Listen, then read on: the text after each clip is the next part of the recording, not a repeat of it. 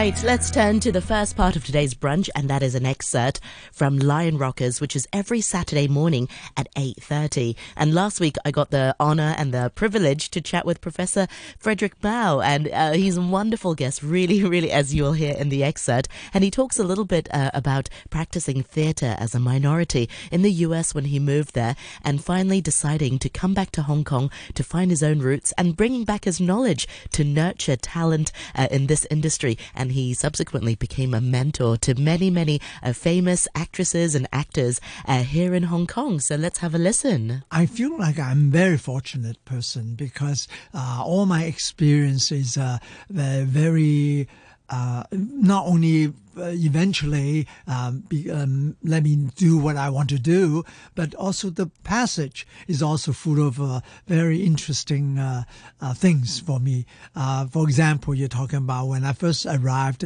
America to study.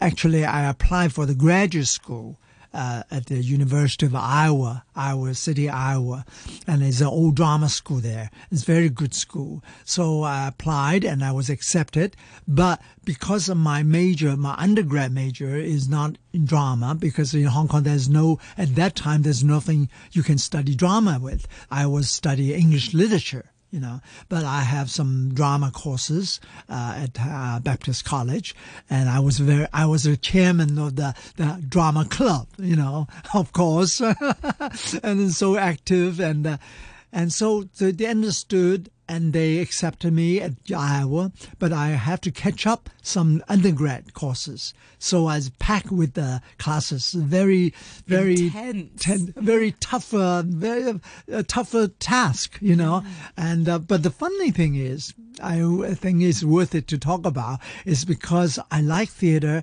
and and I like acting, but n- not necessarily I only want to be an actor. But I I know acting is a, an initial interest uh, to many young people, of course.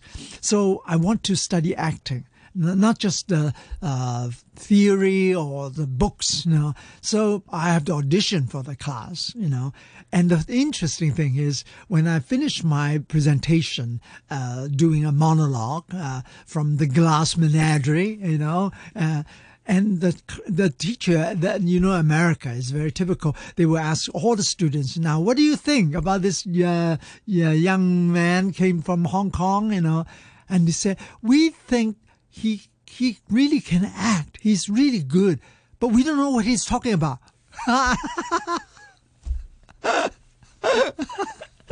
don't forget, I'm an English major. Yeah, exactly.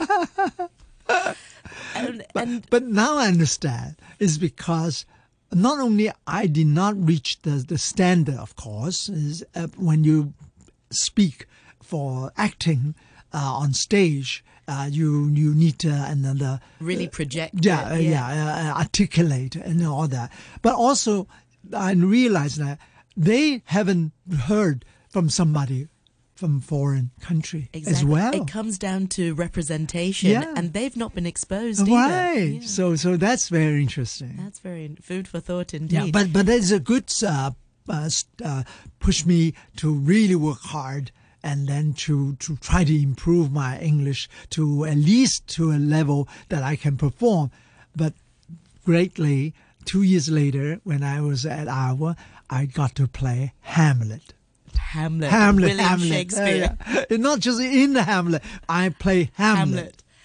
What was that task like? Ooh, How did you feel when you got that, that role? That was difficult. That was hard. That was hard. I'm grateful. I'm so grateful. The professor, the director, professor, uh, he gave me the opportunity to play this part. Of course, that I later on realized that there's a reason as well. Aside from he, he, he obviously gave me a, a great opportunity to to play that part, but also in his concept of doing the production. At that time, you know, there's they tend to find some innovative way to do Shakespeare, you yeah. know. So I feel like uh, later on I realized that he never say anything about it, but I realized he wanted an outsider to to ham- play Hamlet.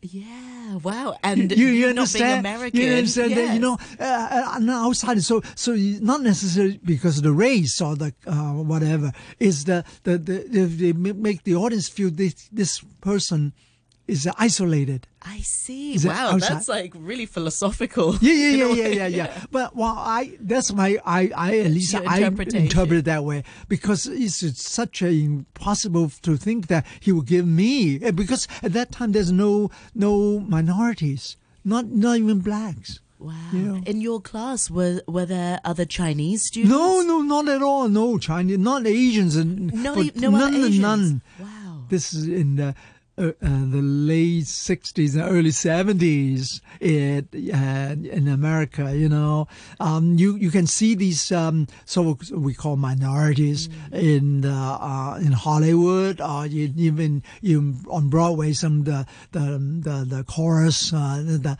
but there's nobody like the, today. There's no minority can play the lead or like um, the, There was no crazy rich yeah, yeah, yeah, like Asians, yeah. Asian, like this year's Oscar, Michelle Yeoh, Michelle yeah. Yeoh, yeah, no, no such a thing. So I, I, I'm very grateful.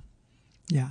Uh, so that really encouraged me to continue to pursue and to study, to learn. Yeah, because you're super versatile. Not only, you know, are you an accomplished actor, you're a real theatre practitioner, directing, um, stage management. Uh, you've really embodied all of that. After your studies, you continued to stay in America for a bit. What was your first job? No, that's right. Uh, now, again, it's amazing because uh, at that time uh, I studied the, the degrees MFA. At that time, is a new American degree. At that time, so the MFA is uh, equivalent to a PhD, and because at that time there's no performing arts PhD, you know, so. So if I want to to get a job, I can at least teach you know, and especially in a small college, I'm sure I can do that because it's a brand new degree, highest degree in the performing arts. But I didn't want to do that because I know that I haven't learned enough, you know. So I only want, wish that I have a chance to, to sort of have some practice in the professional theater. But who can give you the such an opportunity? Like I said, at school, even students don't have uh, minorities. But um, but my professor was very kind, appreciate uh, that uh, what I can do. So he recommended me to Berkeley. To Berkeley, Berkeley has a resident company called Berkeley Rep. It still exists now, right now. And Berkeley Rep at that time, of course, is a, a different a bunch of people running it. Uh, basically, they are younger people, and uh, they're more uh, open-minded. And uh, so they said, well, if you want to taste a little bit something, we can offer you an apprenticeship.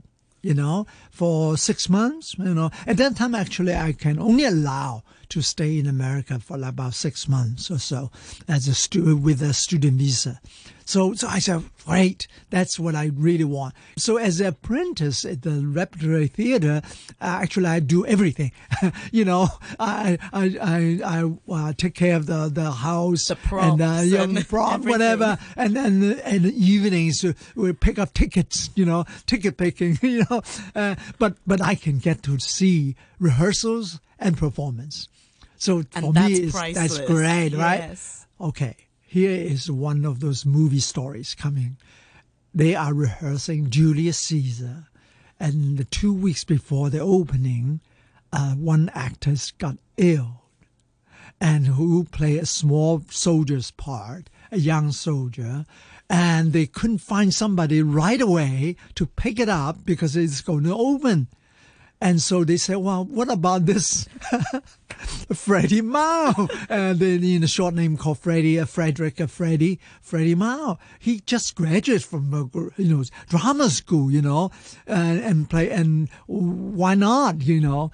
Uh, I remember that was the the, the actress uh, who recommended me, uh, so I, I'm always grateful to her. She played Portia in uh, Julius Caesar. I even forgot her name, you know, but she played Portia, and uh, she recommended me. And the artistic director, as well as the director, said, "Well, that's right.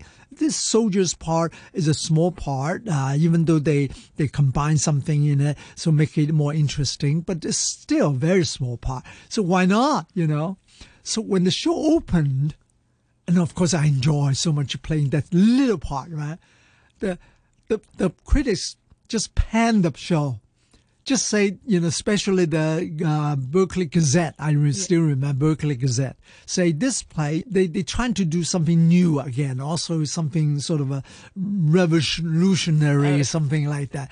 They said this doesn't work, you know. And then in the last paragraph, the last uh, uh, uh review, say the only good things is Freddie Mao as Lucius, who gives warmth and truth to the part so you were the, you were the so the whole play got poor reviews, yeah. except for yeah, the, yeah. the person then, playing the soldier. It sounds so, you know, so you know, right now uh, people probably don't believe it, but it's absolutely true. And I still remember, unfortunately, I lost the, the clipping, you know, otherwise I can show people, you know, this absolutely true. It's exactly that sentence, you know. How did you bring warmth to that character? I don't know. and uh, my innocence, uh, maybe I don't know. So, so I love that story. Yeah, it's a wonderful story. It's like a movie story, right? And so the artist director told me that, well, if you like to act, I can keep you for another six months, and you just apply a working, uh, you know, working, uh, yeah. And so, so I stay. And then I was uh, invited to act in Magic Theater of San Francisco, another very well-known uh, ex- uh, experimental theater company. And then later on, another Napa Valley Theater, they established a full company, invited me to be a full uh, member of the company. Professor Ma, so that's is, how it started. That's incredible because at that time, like you said earlier, there's not a lot of none. minority actors. No, no, no, none. None. None. Yeah. Did you ever feel isolated? Um, or a lack of sort of role model, maybe not role models, because I think role models can come in different I, shapes and forms. To be honest, races. Yeah. truly honest, I didn't. I didn't feel that way. Uh, because I think that uh, aside from Berkeley Rep, the the Magic Theater, the Magic Theater was run by a, a, gentleman called John Lion. I remember his name, and he offered me some new new roles to to is more kind of experimental theater piece. So it's a wonderful experience as well. And then the Napa Valley Theater uh, is run by a bunch of uh, young people study in New York, and they came back to California, uh, where their home is, uh, and then they started the the theater there. Mm. And again, I I met the people who who are open or very open arms to invite me to join as a regular acting member. So I I am not only uh, I I'm honored and I'm really grateful because uh, th- this kind of opportunities doesn't have necessarily happen even today. Not necessarily that easy happen, but there, you know what I did? I got to practice all the basic classical, mainstream, as well as the new plays uh, practice on stage. Uh, Shakespeare, Moliere, Ibsen, Chekhov, Pinter, Brecht, you know, I got to play. And you brought a lot of your knowledge, well, you brought all of your knowledge back to Hong Kong. Yeah. Um, so, how did you transition? What made you move back to Hong Kong? Well, that's uh, another long story, but I make it short. Um, basically, after I was in the States, because oh, then a few years later, after uh, Napa, I was uh, get to direct and uh, run the company as well, which is uh, unheard of. Uh, unheard of. But um, they, they, they, people offer me these kind of uh, opportunities. Of course, I, I eventually, uh, I I, I, ex- I learned so much from it. But then another thing happened.